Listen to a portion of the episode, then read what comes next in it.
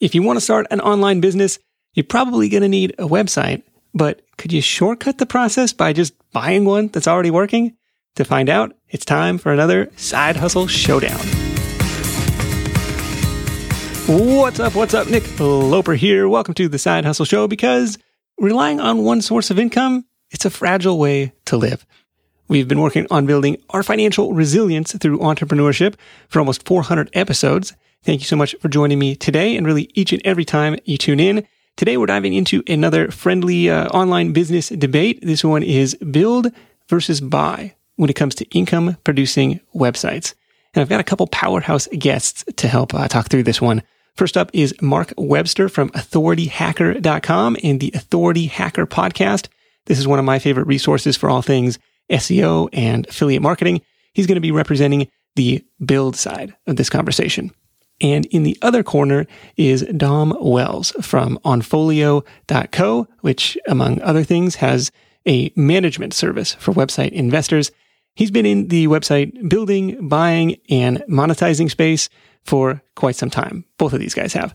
Stick around in this episode to hear how these guys think of niche selection, their advice on marketing and monetization for new website builders and buyers, and how to avoid the biggest risks on both sides of the debate. Notes and links to all the resources mentioned in this one are at sidehustlenation.com slash showdown four. Now, one thing I've discovered lately is that I really like to read stories where there's some sort of narrative and plot, whether that's fiction or nonfiction, for example, I've been into, I'll call them business thrillers like Bad Blood, which was the story of Theranos, and Super Pumped, which was the, the story of Uber. But for other nonfiction, that's where our sponsor Blinkist comes in. With the Blinkist app, you get unlimited access to this huge library of professionally done book summaries. All the best stuff you need to know condensed down into just 15 minutes, text or audio. It's perfect for busy people like us who have an appetite for reading and learning and understanding that it's important, but not necessarily the time. Blinkist has got thousands of best-selling titles available with more being added all the time. And right now, Side Hustle Show listeners can claim a special offer at Blinkist.com slash side hustle. That'll let you try it free for seven days and save 25% off your new subscription. That's Blinkist, B-L-I-N-K-I-S-T dot com slash side hustle. The first voice you hear in this one is going to be Mark's. Ready? Let's do it. The main advantage of building your own site is you have complete control over the direction and the, the framing of it if you're purchasing a site, you're very much limited by the way they've set it up, the positioning they've they've established up until that point. So if we take the dog space for for example, or the pet space, if you buy a site which is like a, a Labrador dog site, then you're kind of restricted to, to doing that. But it may at some point make more sense to expand to to other dogs or it may have actually made more sense just to start a, a, broader pet site, or rather than focus on a specific dog, go into a type of dog food. You can do whatever you want. You're starting with a blank slate when you when you build your own site. Now, if you know what you're doing, then that is obviously, I think, a huge advantage because you can focus on the areas where you think either you're going to make the most amount of money or you're going to in, enjoy more. What does that early stage niche research look like for you today? It's a bit of a rabbit hole, to be honest with you. It's a mix of starting with an idea and then looking at what the competitive landscape looks like in there and going down various rabbit holes. So, for example, you might be, let's take the dog space, for example, you might be look, looking at that. And as you're looking at specific, let's say, breed keywords, you, you come across a, a Yorkie site, and then you start putting that site into a tool like Ahrefs looking at what they they rank for, looking at the amount of traffic individual pages are, are getting, and then you you might start noticing that they they have this section on I don't know dog toys or a specific kind of dog beds or something, and that, that's getting a lot of traffic, and they're targeting maybe like different different breeds in, with that, and then you might go there and say, oh, actually they recommending this affiliate program. And then you go to that affiliate program and they say actually they pay really high commissions on new customers so that's that's a kind of a good angle or a good good kind of strategy there. And then you move on to the next another competitor, and you you may find that they're taking a different approach and they have like a, a different way of monetizing there, or a different way of, of generating traffic, a different style of structured page that they have. So it's it's really just about spending a, a, huge amount of time exploring all these little rabbit holes, learning a lot as you go, and pulling that all together into a sort of succinct vision for what what your website should be. I, I think that when you purchase a site, you rarely do that, and so you can often miss out on a lot of these small opportunities that that generate can potentially generate really high amount of revenue. You're kind of looking at the money pages on competitive sites, like, hey, what are they linking to as affiliates? Like, what does their traffic look like as far as estimating that on certain tools? You know, you're in the dog space or you're giving the dog space because you just got a puppy. Do you typically start with that? Oh, here's something that I'm interested in, that I'm passionate about, that I at least care something about to start creating content for? I think if you're starting a site for the first time or you haven't really done this to a great level of success, it's very important to work on something that you're very interested in because when you start a site, it takes a long time before you you start making any meaningful money. And the biggest risk for you is your motivation and dropping out before you reach that that point. For that reason, I think it's very important to to work on working in a space where you're you're passionate about, you're interested in, and you like learning about because that enjoyment will sustain you through that kind of dip before you it starts take, taking off.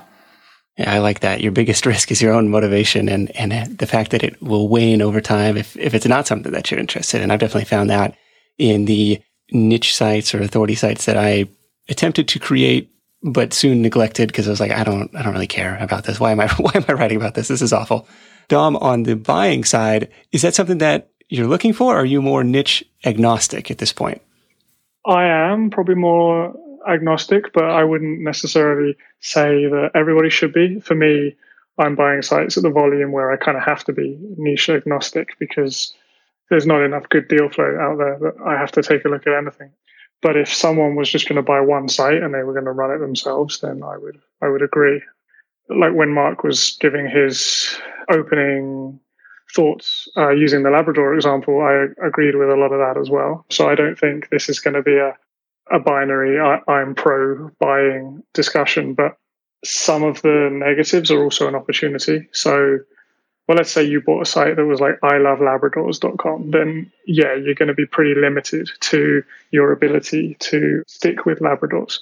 But if the site was maybe it had a broader domain name and Labradors just happened to be the first vertical that had taken off, then for me that's an opportunity because now you think, okay, I can expand this site by adding more content on other docs, for example, and I'm going to get there faster than if I was starting a site from scratch because this site's already got authority, it's already got this topical relevancy in the dog space. Now, that being said, Mark's definitely right that you kind of have to take over this site, which can be a bit of Frankenstein and you get under the hood and log into WordPress for the first time and you see the, the back end. And some sites you think, wow, this is the best put together site I've ever seen. And other sites you think, I need to uninstall 15 different plugins to get this thing ship ship shape.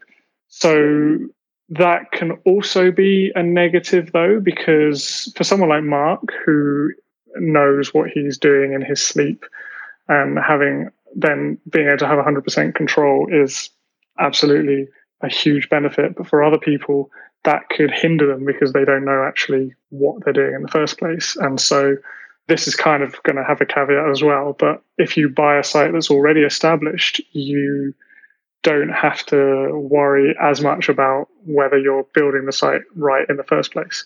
That being said, if you're a complete beginner, you might not want to spend a significant amount of money on a site in the first place.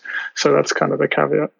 Yeah, this is something where there's such a big learning curve to understanding WordPress, to understanding SEO and social and how to create content that is compelling and shareable and clickable and all this stuff. Like there's so much that goes into it. And like you said, you, you'll know right off the bat, like, oh, here are 15 plugins that aren't adding value, that are just slowing down the site.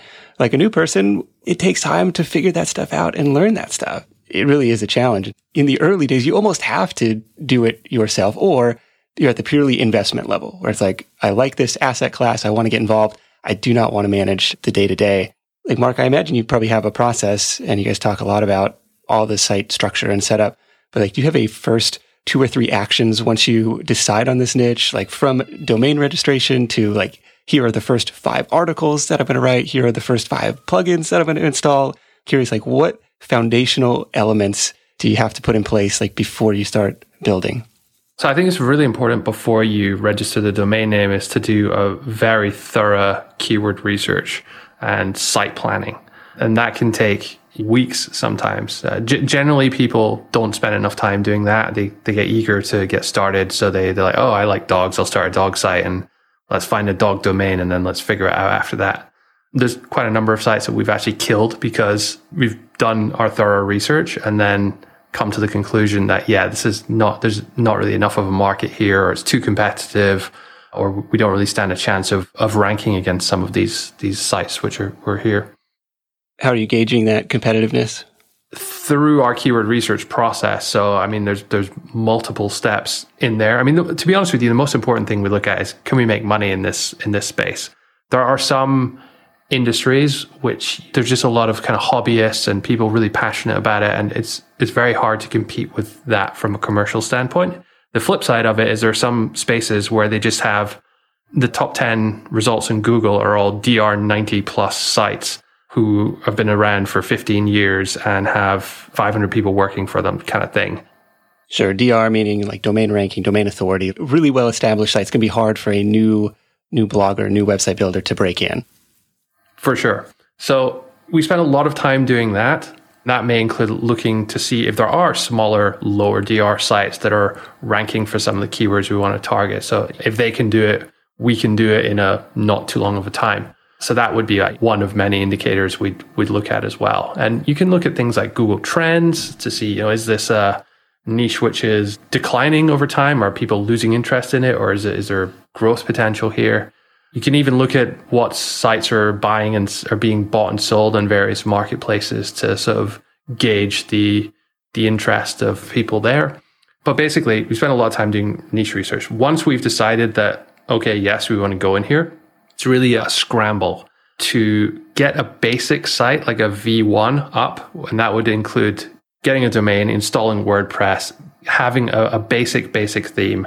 We would get a like a Fiverr logo of Fiverr.com. It probably costs about 30 to 50 bucks for a basic version. Again, in one, one, one and a half years after we launch a site, we would be improving all this, you know, getting a proper rebrand. But it's just really, we want to get something up there that we can start working with. And then once that site's up, it's all about, or even during, during that, that site build process, we'll be starting to plan our content. So we, have already done a lot of research and figured out a bunch of keywords in the, the research phase, which we hopefully did before this. But now we're looking at uh, creating a content team, creating all the, the processes we need to produce content in this space. That may include buying and testing products, or it may, we may need to get in some specific experts for certain, certain articles. So it's all about building that foundation, that team, those people and processes that we can grow our site with in, in, in the long term. Yeah. And if you're the expert, you're writing this stuff yourself and your startup costs could be less than $100. It's a very low, low startup cost business. And then, and then once you kind of have some validation, then it's like, okay, yes, now we'll invest in a team of writers or hire freelancers or pay for articles just to build out this content library. Yeah, I, I think the validation aspect of it can be you don't have to necessarily wait if you if you do enough research like when we launch a site we're pretty sure that it's it's to work there's money in that space. Now if you're just picking a random niche that you're interested in then yes you will have to wait some time to to see whether there's value there. But to be honest with you most niches you can pivot in a way that you can monetize them at least to a certain extent. I think what I said before about the, the biggest risk being yourself and, and giving up in those those early stages when you've got your site, you've just written your first 10 articles, you're you're on a high, but then you suddenly like, okay, well, what do I do now? I built this blog. Like, why is no one coming to visit? And then you're like, okay, that's when the real work actually starts. So you need to do your marketing, your link building, your SEO, all your on page optimization kind of things as well. And then you have to go and learn all these brand new skills that you've never done before. And and figure that out. So it can be it can be a challenge for sure. Yeah, absolutely. Did you know that roughly half of Side Hustle Nation hasn't started their side hustle yet? If that's you, I get it. Starting and building a business is tough. It takes more than just an idea. There are tons of moving parts, and it's a bit like trying to assemble your airplane in the middle of takeoff. Thankfully, our sponsor Tailor Brands is helping Side Hustle Show listeners make that leap and make it all a lot easier. Their comprehensive platform guides you through every step, making sure you have everything you need all in one place. Think of it like your behind the scenes partner for things like LLC formation, licenses and permits, getting an EIN, setting up your business bank account, bookkeeping and invoicing, insurance, logos, trademark protection, and a lot more. Tailor Brands helps you handle it all seamlessly. And to get you started, Side Hustle Show listeners get 35% off Tailor Brands LLC formation plans when you use our link. That's tailorbrands.com slash side hustle. Tailor Brands like a tailor for your clothes, T-A-I-L-O-R-B-R-A-N-D-S dot com slash side hustle.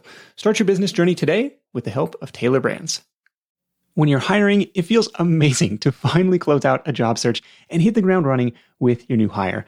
But what if you could get rid of the search part and just get matched with qualified candidates? Well, now you can with our sponsor, Indeed. It's simple. If you need to hire, you need Indeed. The matching and hiring platform is trusted by over 3.5 million businesses worldwide to connect with great talent faster. And 93% of employers agree that Indeed delivers the highest quality matches compared to other job sites. For my next hire, I'm using Indeed to tap into a talent pool of 350 million unique monthly visitors. And what else is cool is Indeed's matching engine is constantly learning from your preferences. So the more you use it, the better it gets. And how about this? Side Hustle Show listeners get a $75 sponsored job credit to get your jobs more visibility at indeed.com slash side hustle show. Just go to indeed.com slash side hustle show right now and support our show by saying you heard about Indeed on this podcast. Indeed.com slash side hustle show. Terms and conditions apply. Need to hire? You need Indeed. Is there a window or maybe a target timeline for breaking even or seeing your first affiliate commissions? I don't really think of it in terms of breaking even because, as you said, if you're just writing writing it yourself, then you, could break even in a few months if you're just buying a domain and some some basic theme or whatever. Generally, if you're running it as a, a business, you know, Dom or myself, we, we would be hiring a team of writers most likely to to work on it. So that obviously there is a, a significant cost there as you're producing 50, 100 articles, and it will take take some time before you you start making your money back. I, I don't really think of it in terms of how long till I make that money back because the entire time you're building a site, yes, you're, you're, you're thinking profitability, but you're also building asset value. So your monthly profit multiplied by, let's say 35, something like that would be the value of a reasonably good quality content site. When you make a hundred bucks, it's not like you've made a hundred bucks. It's like you've actually built a site worth three and a half grand which is like a different kind of mindset. So if you think like that, then that can kind of pull you towards actually just like growing really, really fast or investing more in, in growth. And then rather than taking out profit as you go, thinking in terms of like, how can I grow it really, really fast and pump the asset value so it's worth however many hundred thousand or million dollars kind of thing. Except you can't buy, yeah, you just can't buy groceries with, with equity as well. Yeah, just just one other thing to add to that. If you are looking for an early lead indicator of whether your sites were taking off or not before you start getting tr- much traffic or your rankings go up, if you look at Search Console, you can see like the visibility on the on the SERPs. So even though not that many maybe people may be clicking through, it will often show you that there's a, a decent number of displays at least happening, which is a, an early lead indicator. Okay, you're starting to get some impressions, whether that's page two, page three, but like people are people are looking for this stuff, and you're you're indexed, and with a little more marketing effort, you could start turning that into to clicks and commissions. Okay. Dom, what about you? So obviously on the buying side, startup costs are going to be greater in most cases, and there's probably some creative financing ways to get around that. Now, is this 35 times monthly profit a typical acquisition cost these days? Like what's what are you seeing? I, I would say that's pretty average.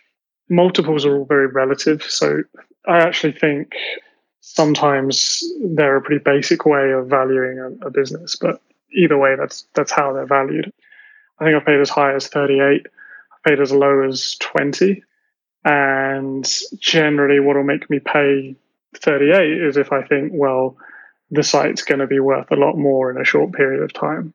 So basically, you're riding the trend upwards. I actually think I talked about this with Mark on his podcast. Basically, most of my best purchases have come where maybe a site has recently started taking off, and the last month it did four grand, and the month before it did three grand, and the trailing six months average is two and a half grand. So at that point, I don't really care whether I'm paying 38 or 32 or, or whatever because I know it's already probably worth more than I'm paying for it anyway. And then I can usually sell it for the same multiple I bought it for.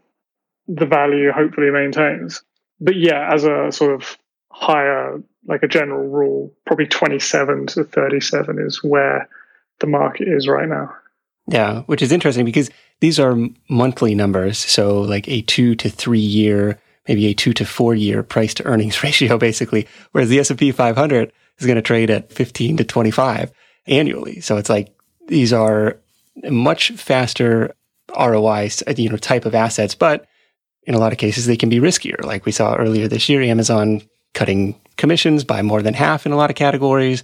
It's like I feel really bad for the people who bought an Amazon site in February based on the earnings history, and then they're like, well, half of that just dried up. It's like, man, if you if you sunk a big amount of cash into that deal, and all of a sudden you're scrambling to to make up some of that revenue. Dom, where are you going today to start shopping to source some of these deals? Kind of everywhere. So I use mm, the main brokers, the main marketplaces. I also have a lot of my own inbound deal flow, just people who come to me because they know they can get a maybe a quick deal or they know that they don't have to pay a broker's fee if they come to me or they hope that I see value in their terrible site that a broker rejected. Definitely get a lot of them. and sometimes I do see value. And it's not just me, I have members on my team as well who are scouring the web, finding some pretty good, some pretty interesting deals but yeah, what we're not doing is kind of spamming the internet trying to buy people's websites, which we've tried to do. And there are definitely people doing it. I, I imagine, I don't know, Mark, if you've ever received one of those, hey, we, we buy websites emails. We found they didn't really work. So we don't do that. So it's mostly inbound and just marketplaces that we look. So this would be Empire Flippers, BizBuySell, Flippa, FE International. Like, are these still relevant brokers?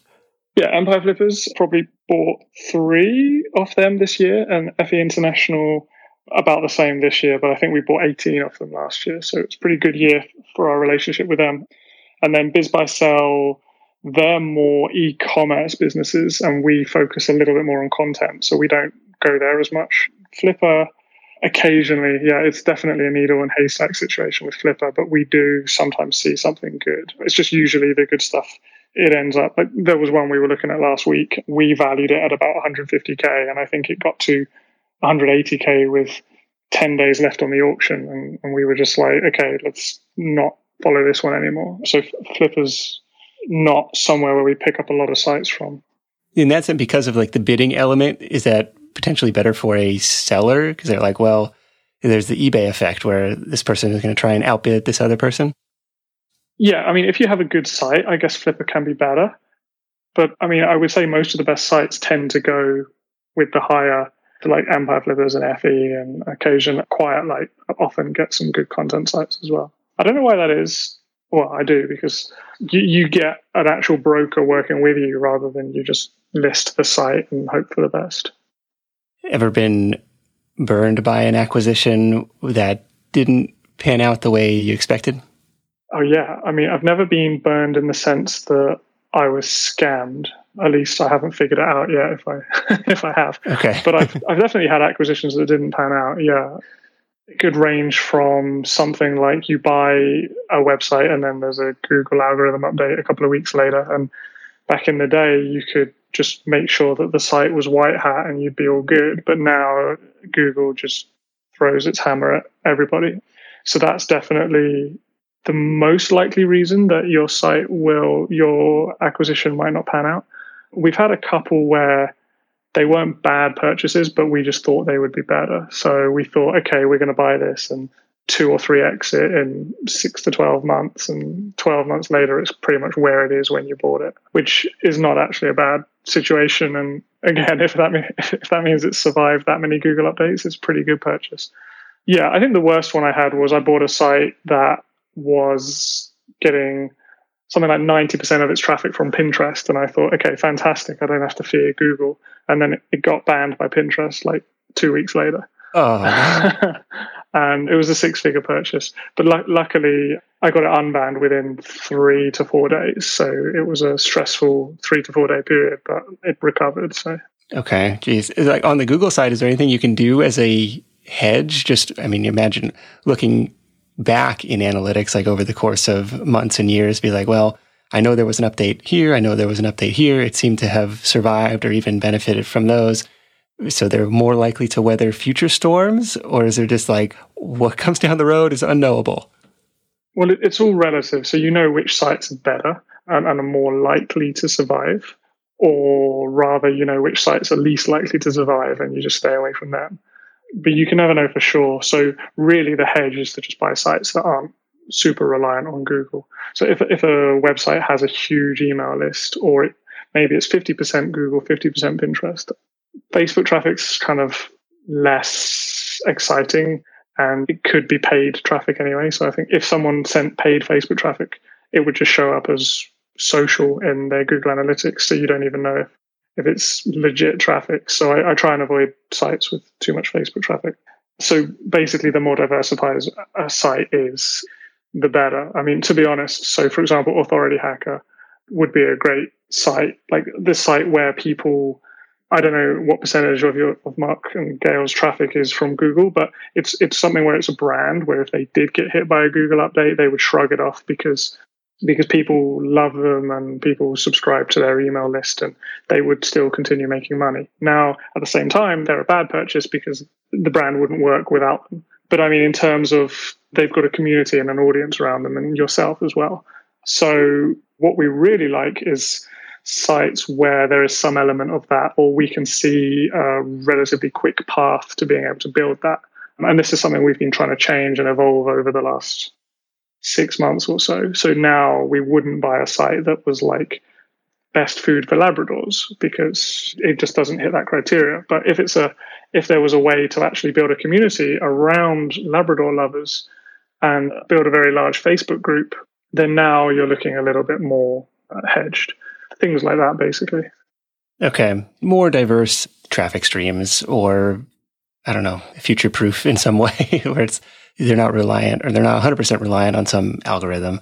I don't know. I feel like I've been in that same boat where, like, yeah, majority of the traffic does come from Google, but there's also a little bit of social. There's an email list. There's other elements too. So that makes that makes sense. So when you're evaluating potential purchase, look for all these different factors. I mean, there's entire episodes built around due diligence. So I encourage you to dive into some of those resources.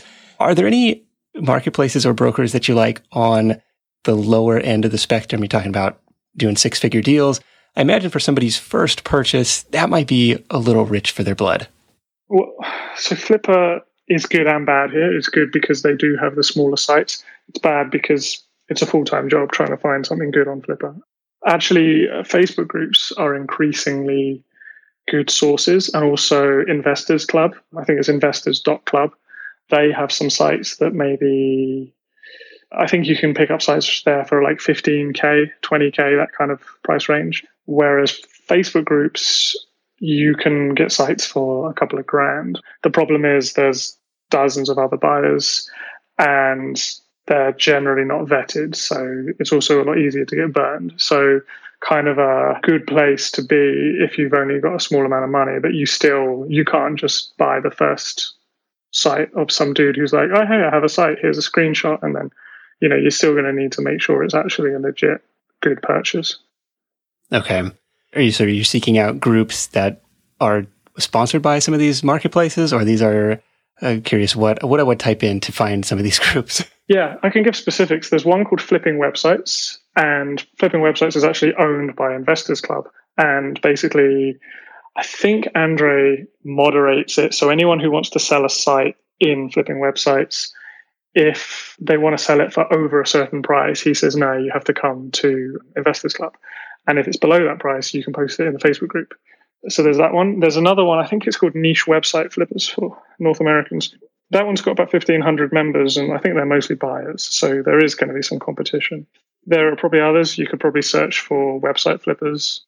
To be honest, maybe if you're looking for a particular niche, you might want to be a bit more creative and just like so let's say you wanted to pick up a crafting blog. Maybe you should join a crafting facebook group and mention hey i'm looking to buy a website. Here's my budget. Does anyone here have one? That's going to be a little bit more of a shot in the dark but you're probably going to be able to get a deal that way that other people aren't that, that you wouldn't otherwise be able to get. Yeah, same thing in like in real estate. It's like if you can find these uh, motivated sellers before anybody else does, you can pick up a deal. If you travel a lot for work or for vacation, you might be familiar with that feeling you get knowing you're leaving your space unused for long periods of time and you're still paying for that privilege. But hosting on Airbnb means you don't have to leave your home sitting empty when you're away. Being an Airbnb host isn't just a way to earn some extra cash, it's a chance to share your space and make a guest's vacation all the more memorable. You might be thinking, eh, maybe my place isn't the right fit, but don't write it off just yet. Your potential Airbnb might be right in front of you. Whether it's a spare room or even your entire home, there's an opportunity waiting. Airbnb turns your home into a practical and even profitable venture. We just got back from a family trip to Hawaii where we stayed in a great Airbnb, but our place back home could have been a highlight to somebody else's travels, and we could have used the extra cash to help pay for the trip. So if you're curious about hosting on Airbnb, find out how much your space could be worth by visiting airbnb.com slash host. Once again, that's airbnb.com slash host. Let's go on to the marketing phase of this, which we've touched on in the Google algorithm talk, the SEO and the Pinterest stuff. For Mark, I'm curious, are you doing any proactive link building in the early stages, you know, in this V1 version of the site? Yes, 100%. You just can't do it until you have a, a site that looks somewhat presentable up and a decent amount of content. When we start a new website, we often forego any kind of monetization so we'll just put really high value info content with no ads or no pop ups on the homepage, anything like that. So that as we're doing that early link building, people look at it. Lots of sites we're trying to say do a guest post on will look at our site and say, oh, actually, that's really high value. They're not trying to push anything. They don't have an agenda. We're very conscious of what we need to do for link building from, from right at the start. And as soon as we've built those core process, as soon as we built the site and have the core processes, so that's the, the mostly content creation kind of stuff up and running, we'll then start doing link building as well. And content and link building becomes the two things which you spend the most amount of time on, really. Yeah, that's interesting to hear because I've actually had a similar experience where posts that I write without a ton of affiliate monetization, or at least not over the top or like super optimized, those tend to rank better, faster, attract more links. And then you can always go back in and kind of rearrange or sort through the stuff or optimize it a little bit more. But that is interesting. So you're kind of seeing the same thing where early on, don't worry about dropping an affiliate link in every paragraph. It's like just write good content and market it. And then once it starts to rank, once it starts to gain traffic, then you can add in the monetization. Is that what I'm hearing? To an extent, I'd say even this goes back to the the planning side of things as well. So we will consciously be creating whole areas of our of a site which is not really designed to be heavily monetized. So that would be kind of informational posts like how to train your dog or can dogs eat chocolate, things like this. And while yes, it would be possible to put a few affiliate links in there, the buying intent isn't quite the same as an article, which would be something like best dog food for Labradors, something like that. So we tend to stagger it. So those the, that kind of commercial content, the reviews, the roundup reviews versus keywords, alternative keywords, that all comes a little bit later after the the core info, high value content. But you're absolutely right. You can go and add monetization back to your info content later on as it's as it's taken off. But yeah, it's not something I would, I would worry about in the first place. You can also, as you're doing that, go back and see which of the info articles have a lot of links and then start doing some internal linking and start maybe pushing some of your commercial content which you're producing later once that's once that's up and running as well. Okay. Yeah. In the in the personal finance space, we talked about this recently, where it's like you can't come out of the gate with Wealthfront versus Betterment or Swagbucks review. It's like, you know, you got to kind of lay out your philosophy on personal finance. How do you help people? You can add in this, like you said, the commercial content a little bit later. Dom, for you, like upon acquisition, any quick wins that you attempt to make to a new site? Or is it just kind of like, okay, it's ours now. Let's see how it performs. Curious what, what the first few weeks of an acquisition look like. Yeah, it really varies. Some sites, there are definitely quick wins, and others, it's more of a long term thing. So, some examples are my favorite one is basically a website that has a lot of traffic and it's just monetized with affiliate links and you just add some display ads to it. So, for example, AdThrive or Mediavine or Ezoic, depending on the, the traffic. And I've had some pretty good success with that. The, there's always a fear that when you do that, it's going to take away some of the user experience and potentially maybe tank the site in the next Google update. I've never really seen any evidence of that, and we've done it probably about a dozen times now. But that being said, if a site's only getting like 50,000 page views a month, I might not bother. Well, it depends actually. Let's say a site's making 10K a month off just 50,000 page views, which can happen. It's rare, but it can happen. Adding display ads to that site is only going to add like $500 a month. So is it worth risking completely screwing up the user experience just to add another like 5% to the income? Whereas another site, it might double or triple the income. So it's, it's worth taking that risk. So it's kind of a, a trade off, yeah. So when you see this come across the marketplace and they post their traffic numbers and you don't see an AdThrive or a display ad on the page, you're just like, oh, I can acquire this for whatever, 35 multiple and immediately add this asset value to it just by just by adding a few lines of code. Yeah, I mean, assuming that the site is still good, like you're not going to buy a garbage site and do that. I, I tried that and didn't work. Um, basically, the it made a bit of money and then it sort of tanked in the next update. If all else is equal and the site's good, then that's something where you would lick your lips and think, okay, this is maybe this is even worth paying 38x for. Another easy one that is harder to you rarely come across them now because sellers are generally more sophisticated, but often there's sites where they rank really well for a buying intent keyword, but they just haven't optimized the page at all. There's no comparison tables. There's like three affiliate links on a 5,000 word article.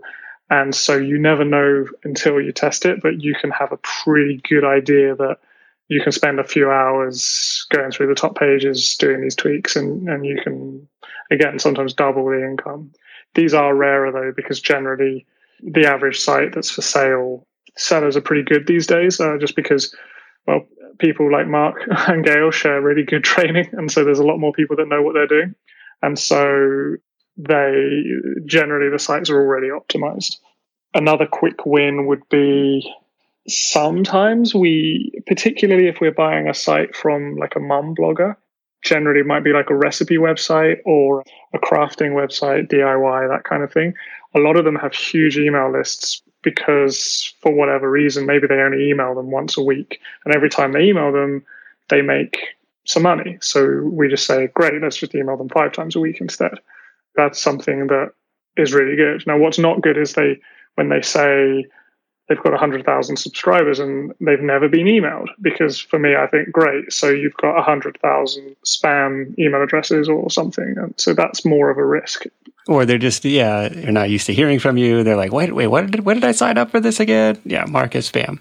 Yeah, exactly. Yeah.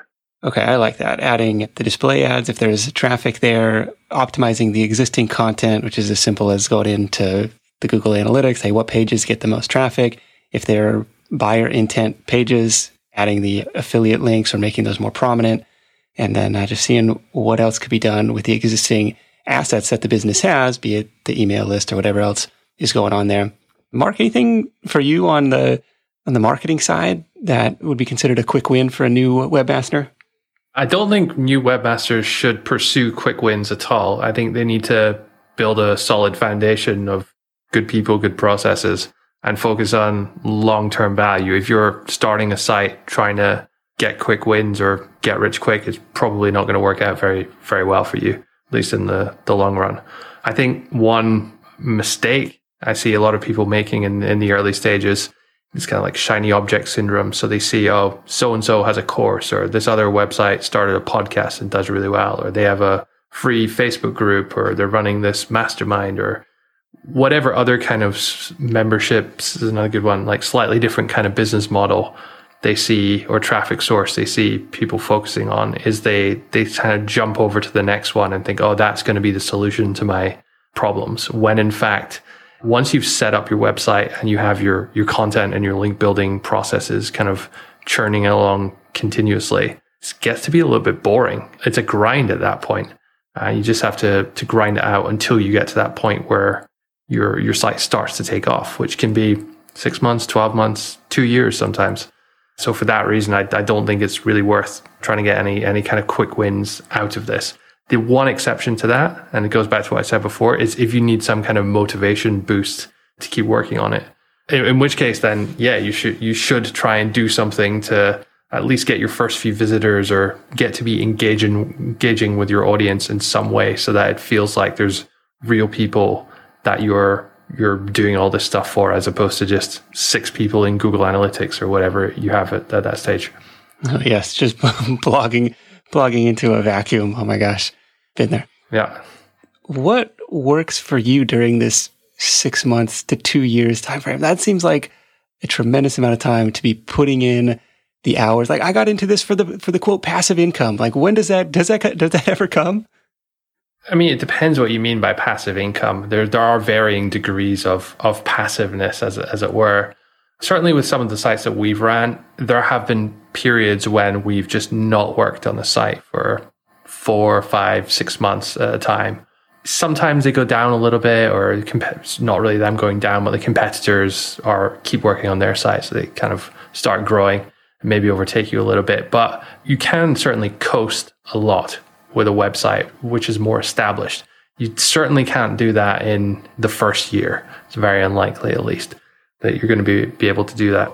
But you're, you're still running an active business, right? You're never at that stage where it's just like you log in and check your bank account once a month and, and see what's what's going on. It's not like a index fund investment or something like that, which which would be much more passive in that sense.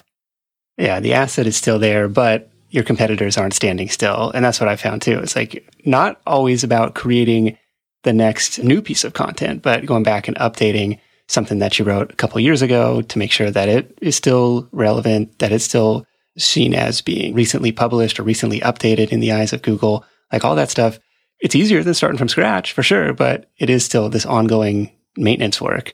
I don't know, Dom, are you seeing the same thing with like ongoing content demands for acquisitions or are you more in that coasting stage because it's a more established property?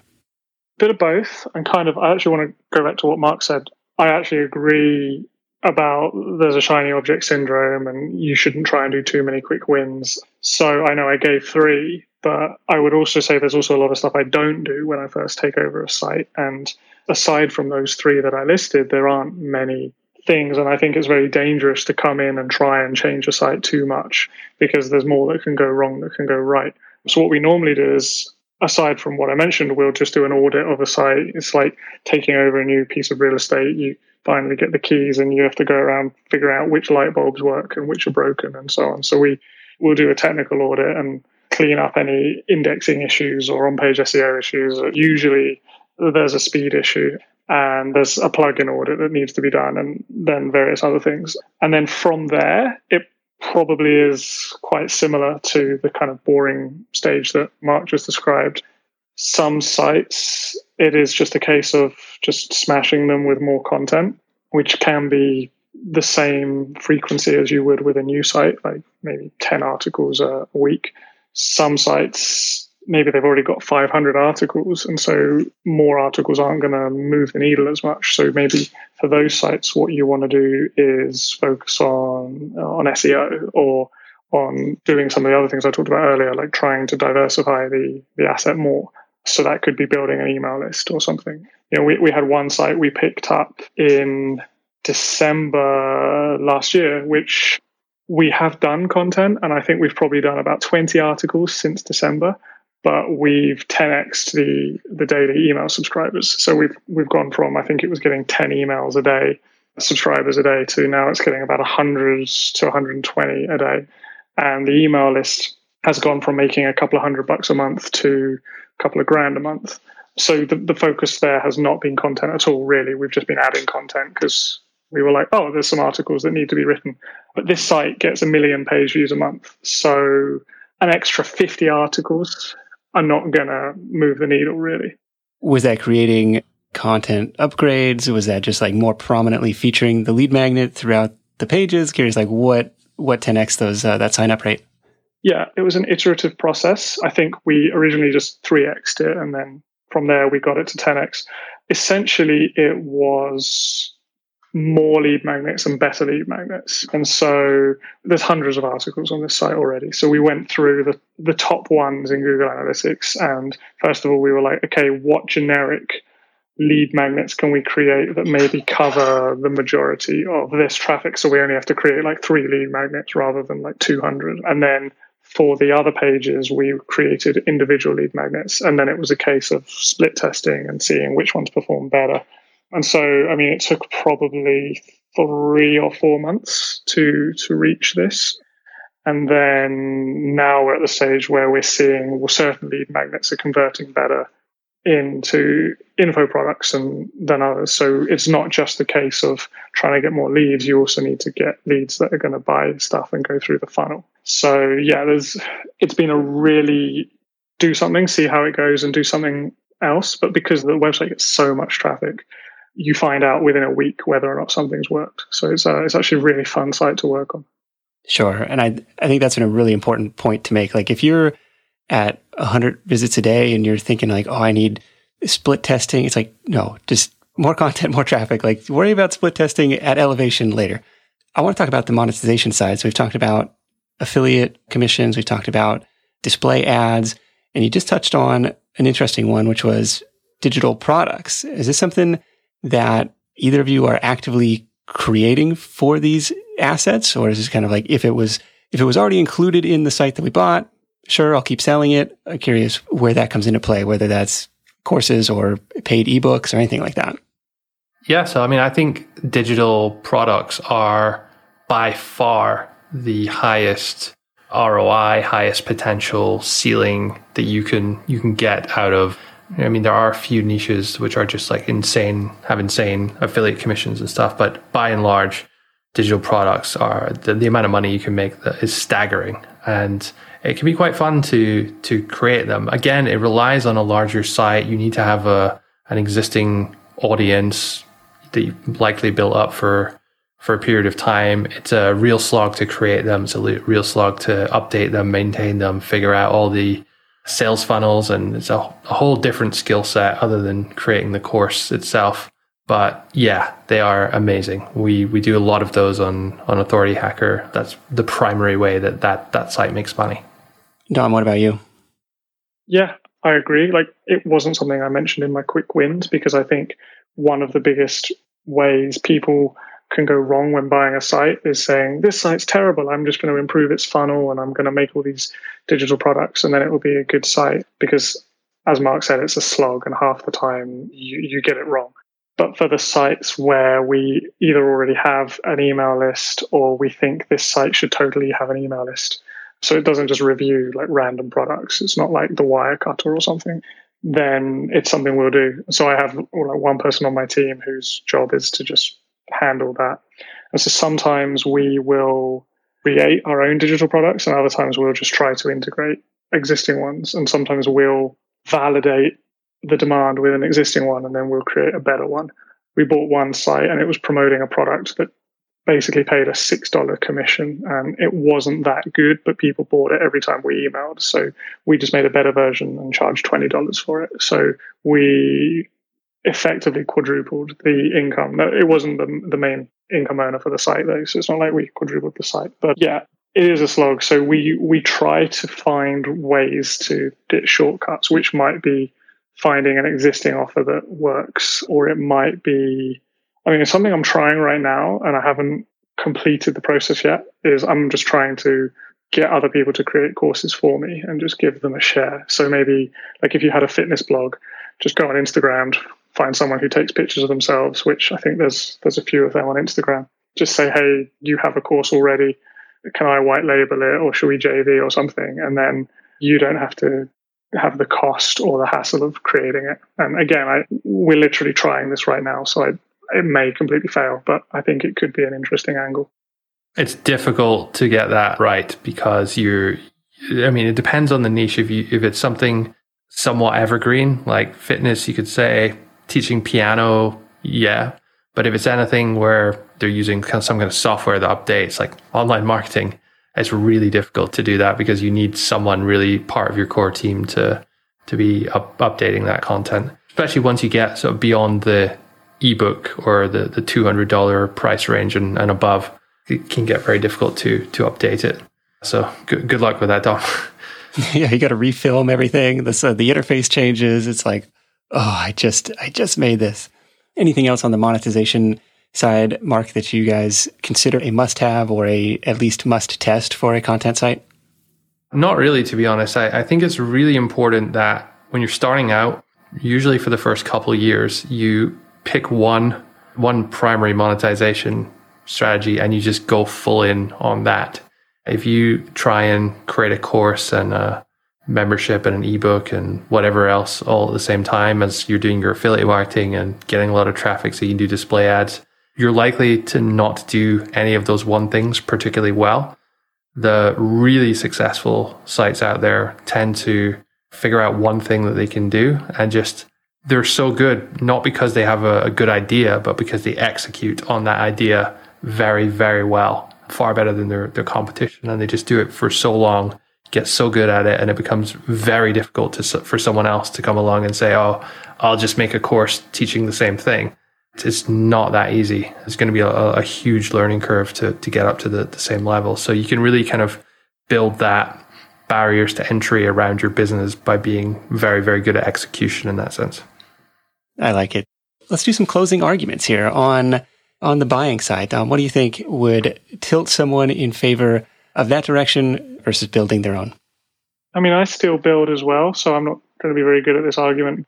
I guess if someone wants to, it really depends what kind of money they're talking about as well. So maybe I'll just cover different scenarios. So let's say someone's got like 20k and they they want to learn by tinkering with something that's already there and they don't mind if they lose 5k then maybe they should try and pick up a small site and have the other money to go towards growing it i would say that they should definitely take a, a course and not just fool around because they'll probably end up wasting that money. Now, if someone's got like 100k, then they either need to know what they're doing or they need to work with someone who does. And so that's not so much a plug, but it's just kind of reality. So if someone is a beginner and they want to learn the ropes, then they should probably build. And there could even be a hybrid where let's use 100k as the example again, or actually maybe use 50k because it's probably a number more people can relate to. You could buy a site for 10k and then you've got 40k to spend developing it, which is almost the same as building, but you've just skipped maybe six to 12 months of impatience. Then it's a toss up because you know Mark's argument would probably be, well, if you're gonna start from a site that low, you might as well start from zero and not give up the control and have to spend six months undoing someone else's work. So it's really it's really hard for me to make the case here. I guess I just think it's more of a an investment versus an operation decision. And this is something that Onfolio specializes in, where it's like, if I don't want to be involved at all, I can just send you money, and your team will run this and, and distribute dividends, right? In our group buys, that's how it works. There's also people who are individuals and who want to buy sites, and they don't send us the money. They they buy the site themselves and we bill them for our services. So there's a well-known company who did it the other way around who are no longer a well-known company and i don't think that's the right way to do it essentially we would be like the property manager or the asset manager type person if it was a real estate deal okay so a couple different angles there you know one with a lower upfront investment and the other one where it's like yeah i'm buying this rental property, to use your analogy, and then hiring your team that knows what they're doing already to run in management. So I like that. I like that angle too. Mark, how about closing arguments on the building side, starting from scratch, getting your education, earning it? So I think if you are trying to bypass the the time element, there certainly can be a significant amount of when starting a, a new site. If you're trying to bypass that so you somehow learn faster, you have to be prepared to lose most of your initial investment if you make a bad bad purchase. You're if you spend 50, 100 grand on a, on a site and you don't know what you're doing, there's a, a really significant chance that you're going to buy a lemon or mismanage it and run it into the ground. So it's a pretty expensive education in, in that sense. Uh, and you may not even learn what you, you did wrong. So, I, I mean, just be very, very careful. If you are still somehow determined to do it because you have loads of money and you just love the risk, partner up with someone that does know what they're doing so they can they can guide you through it. That's uh, that's really really good advice.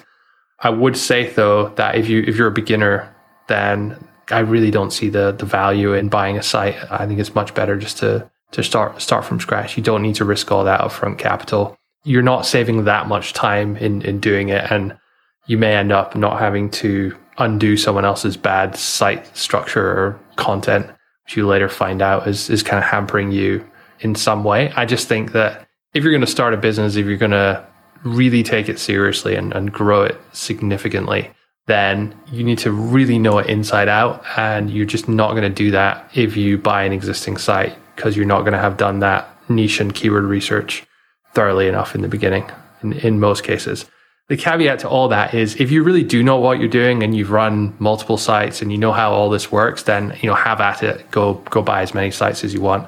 There are a lot of people out there who are buying sites, making decent amount of money, flipping them or just growing and holding them.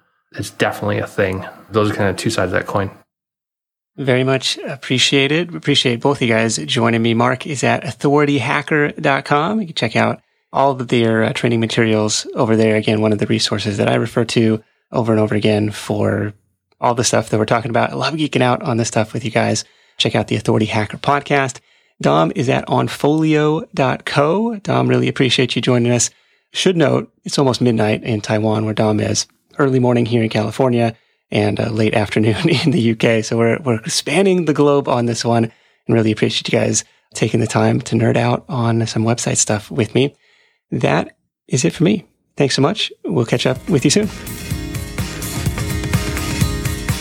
Hey, just a couple notes before we wrap up. I know there were several websites and Facebook groups mentioned, and I've done my best to link those up for you in the show notes for this episode at sidehustlenation.com slash showdown four.